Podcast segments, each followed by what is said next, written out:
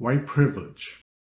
Um, just to answer a couple questions right off the bat, if you're white, you've got white privilege. It's okay. It just is what it is. So very often when this subject comes up, um, what I hear is, well, I don't know anything about privilege. I struggle just as much as everybody else does. And that's kind of a, an economically based uh, reaction to the idea.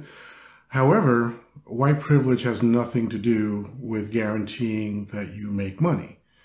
Uh, what it has to do with is basically situations that you don't have to experience and a system that basically supports everything in your life. But those are kind of big issues to, to tackle all at one time. So what I want to do is uh, give you an example of what it is to have white privilege. Um, we've all been pulled over by the police for making mistakes on the road, driving too fast, not putting a signal on, whatever it is, right? And here's what I know from asking white folks. Um, usually there's two potential feelings that go through you or thoughts that go through you when you get pulled over by the police. One is you might get a little annoyed because now you're going to be late to wherever you were headed. Um, the other is uh, maybe uh, you get a little nervous because you're like, oh, I might get a ticket. I don't want to get a ticket. I can't get one more ticket, whatever it is. But what doesn't go through your mind ever is this might be the last few moments of my life. And I'm not exaggerating. And you know I'm not exaggerating because you've seen it.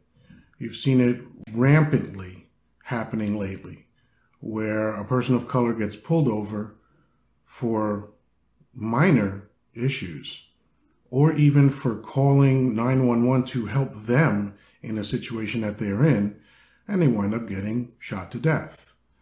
And unarmed and all that other stuff doesn't matter, right?